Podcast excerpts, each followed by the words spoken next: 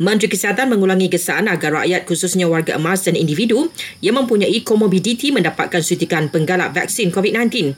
Tegas Kari Jamaluddin, walaupun jangkitan varian Omicron dikatakan tidak seteruk varian Delta, individu dalam kategori yang dinyatakan masih berisiko tinggi. Walaupun varian Omicron sekarang ini dikatakan tidak serius lebih mild daripada Delta, ia tetap serius dan bahaya kepada golongan warga emas dan golongan yang berisiko tinggi yang tidak menerima dos penggalak ataupun tidak menerima booster dos mereka.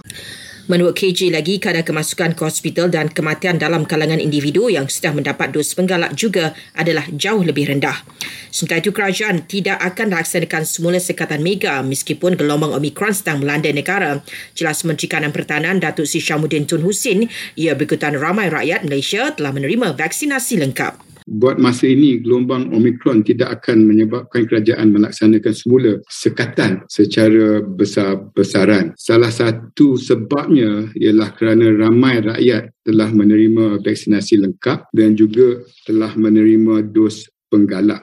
Beliau juga memaklumkan cadangan tarikh melibatkan pembukaan sempadan negara akan diumumkan oleh Perdana Menteri dalam masa terdekat. Ujar Datuk Sri Syamuddin secara prinsipnya pembukaan semula sempadan negara telah dipersetujui sebagai satu keperluan.